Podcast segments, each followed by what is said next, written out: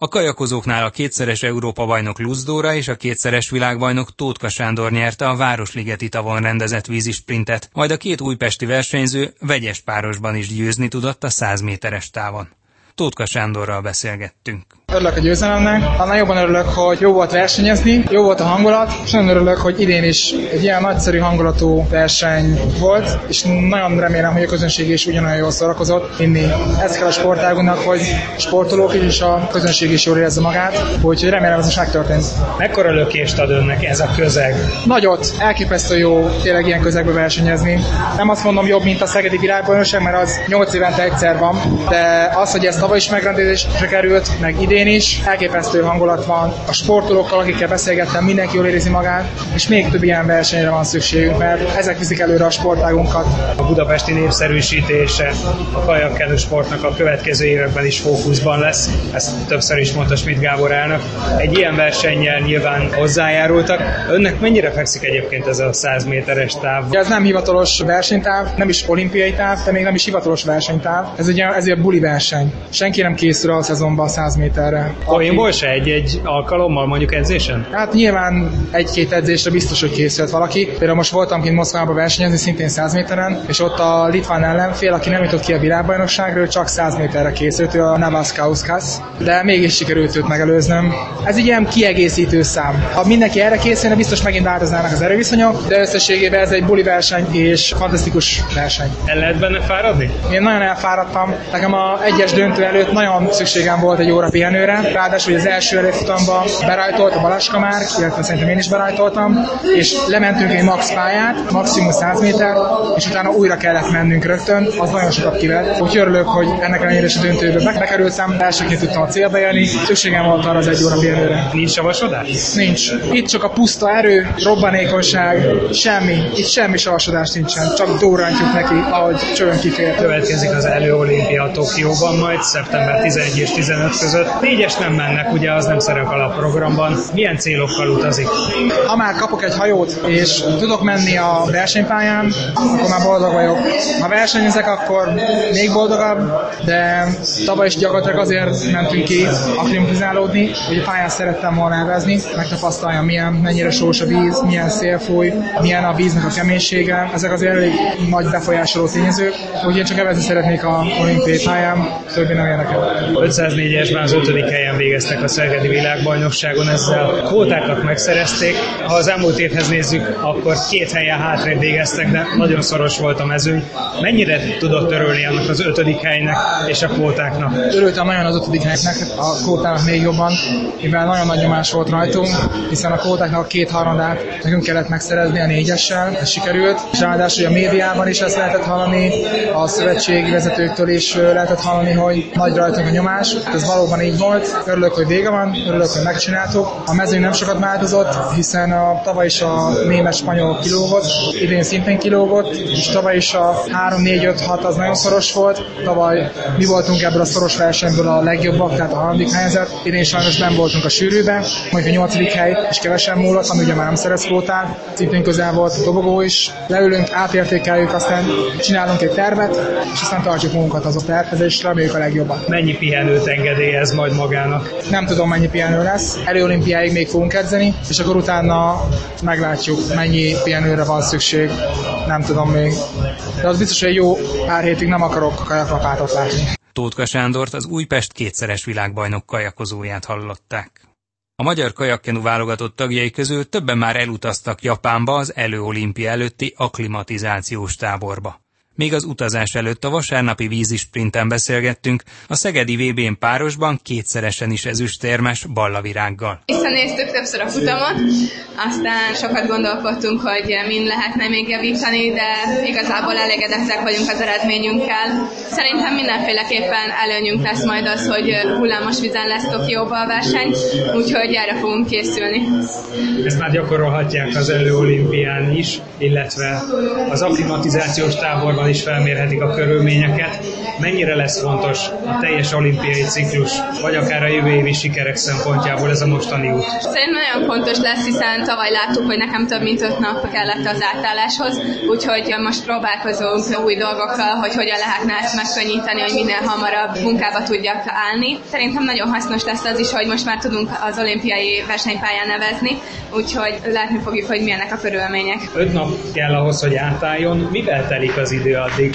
A tavalyi tapasztalatok alapján gondolom most már tudja, hogy ilyenkor mit érdemes csinálni inkább. Hát ugyanígy kell csinálni a napot továbbra is, mint ahogy itthon tennénk, csak ugye 7 órával előrébb vagyunk. Igazából ugyanúgy edzettem és csináltam mindent, csak hát enyhe rosszul lét, fejfájás kísérte. Nem lehet valahogy könnyíteni? Azért elég nagy csapattal utaznak ki, illetve voltak kint tavaly is. Ilyenkor évről évre talán lehet valamennyi csiszolni, hogy ezek a problémák ne jelentkezzenek. Így van, most próbálunk egy olyat, hogy itt van egy picit hamarabb lefeküdni és hamarabb kelni, hogy az átállást itthon megkezdjük, úgyhogy kíváncsian várom, hogy hogyan fog ezt sikerülni.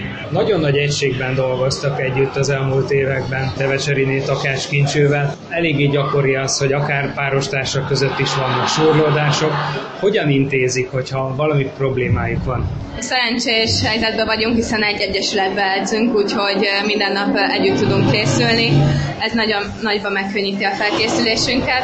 Természetesen nálunk is vannak súrlódások, de úgy vagyunk vele, hogy ha vannak is, azt minél hamarabb le kell rendezni, úgyhogy rengeteget kommunikálunk. Van egy coachunk, aki segít elsimítani az éppen aktuális feszültségeket, ezeket szoktuk bevetni. Jövőre, amikor adott esetben mindketten mennek majd egyest is az olimpián, nehezebb lesz a felkészülés? Minden bizonyal, hiszen mind a kettőnknek ott van az egyes lehetősége is, hogy abban is megmutassuk, hogy mit tudunk, de remélem, hogy ugyanúgy a páros rovására nem fog menni az, hogy egyesre is készülni fogunk. Párosban van esély a jobb szereplésre? Úgy gondolom igen, hiszen a 200 az eléggé lutri, nagyon sok számít az, hogy fejben hogy van éppen az ember. Én azt vettem észre. Az 500 méteren ott azért megmutatkozik az állóképesség is. A kínaiak nagyon nagyot léptek előre erre a szezonra. Meglepte a kínaiak előretörése a mezőnyt, vagy akár önöket? Benne volt a pakliba, hogy ők fognak tudni egy ilyen jó pályát jönni, hiszen volt már világkupa, amikor ők dobogóztak, vagy előttünk voltak, úgyhogy igazából csak az lepett meg, hogy a Duisburgi világkupán ennyire gyengébb formát mutattak. Nem tudom, hogy bennük még mennyi fejlődési lehetőség van, szeretnénk őket utolérni. Ballavirágot a Győr VB ezüstérmes Európa bajnok kenusát hallották. Férfi kenuban a magyar versenyzők közül eddig senki nem szerzett kvótát a Tokiói olimpiára. A tavalyi VB-n 1000 méteren egyesben hetedik helyezett Bodonyi András ezúttal kikapott Kis Tamástól mindkét válogatón, és Szegeden 500 méteren egyesben indulhatott, a 14 lett. Bodonyi Andrással beszélgettünk. Inkább a tanulás éve volt ez, mint a sikereké és a győzelmeké. Nagyon tanulságos szezonon vagyunk túl, ugye volt egy központosított felkészülés a szövetség a szervezésében, és nekem úgy néz ki, hogy ez nem működött ez a csapatban való felkészülés, én jobban szeretek egyénileg készülni, hiszen ilyenkor az edzőnek sokkal több visszacsatolása van egy sportoló felé, szorosabb az együttműködés. Nyilván a csapatban való készülésnek is megvan az előnye, hiszen sokkal nagyobb a versenyszellem egy, edzésen, vagy versenyhelyzet. Viszont nekem mégis inkább az előző verzió az, ami jobban működik, és a jövőben szeretném majd ezt csinálni, hogy igazából ezeket a tapasztalatokból áll inkább ez a szezon, mint a sikerekből. Mikor kristályosodott ki önben, hogy ez a szezon nem lehet olyan sikeres, mint az előző? A második válogató után már egyértelműen, hiszen ugye akkor eldőlt, hogy 500 méteren fogok a világbajnokságon indulni, és azért azt lehetett tudni, hogy sosem készültem 500 méterre, az nem az én versenyszámom, nem fogok tudni pár hét alatt annyit fejlődni, hogy ott labdába rúgjak, esetleg éremért harcoljak, úgyhogy el kellett fogadnom azt, hogy onnantól kezdve ez egy ilyen kicsit tanuló felkészülés lesz a világbajnokságra, és ez így is lehet, igazából nagyon sokat tanultam belőle, gyorsultam egy kicsit, ami használható lesz a jövőben, úgyhogy ilyen szempontból a fejlődésem szempontjából ez egy értékes tapasztalat volt, de még hát nem, nem a sikerekről szólt ez az év, és ez a világbajnokság sem. Viszont volt egy klubváltása, ez mennyire vált be? Volt-e jelentősége a klubváltásnak az eredményességben? Egyelőre még nem volt jelentősége, már ugye végig edzőtáborban készültünk, tehát nem tudtam igénybe venni lényegében azt a hátteret, amit a, a DVTK tud és tudna biztosítani. Már egy-két szakember ugye elkezdtem dolgozni, akit a klub alkalmaz, dietetikussal például gyógytornászokkal folyamatosan rendelkezésre állnak, de ugye nagyon inkább csak telefonos kapcsolatban tudtunk együttműködni, úgyhogy ez majd még a jövő zenéje lesz, hogy ez a klubváltás mennyire válik be, de én őszintén megmondom, nagyon bízok ebben a, a váltásban, és nagyon sok reményem van benne. Ki lesz az edzője a következő idényben? Ezt még valószínűleg itt a szeptemberi hónap végére remélem el fog dőlni, és az októberben már úgy fogom elkezdeni a felkészülést, hogy megvan az edző személye. Következő évben van még lehetőség voltát szerezni, ugye a Szegedi vb egyetlen magyar kenusnak nem sikerült ez a férfi kenu szakákban. Milyen tervekkel vág neki majd az új idénynek a pihenés után? Egyértelműen a kvótaszerzés reményében fogom végigcsinálni a felkészülésemet. Ezer párosban talán nagyobb az esély erre, de 1001-esben sem lehetetlen.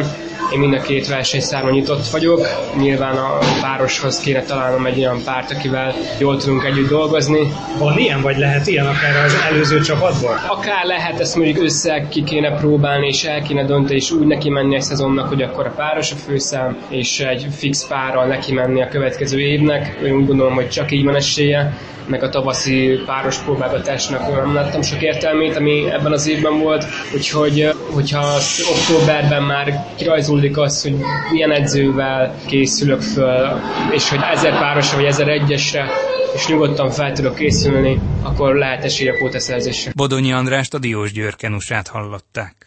Már a véget ért a víztükör. Friss műsorral legközelebb jövő kedden este fél kilenc után várjuk Önöket. Magazinunk korábbi adásait meghallgathatják, és akár le is tölthetik az Inforádió honlapján a www.infostart.hu oldalon. Kollégám Zsubák Tamás nevében is köszönöm figyelmüket, Farkas Dávidot hallották.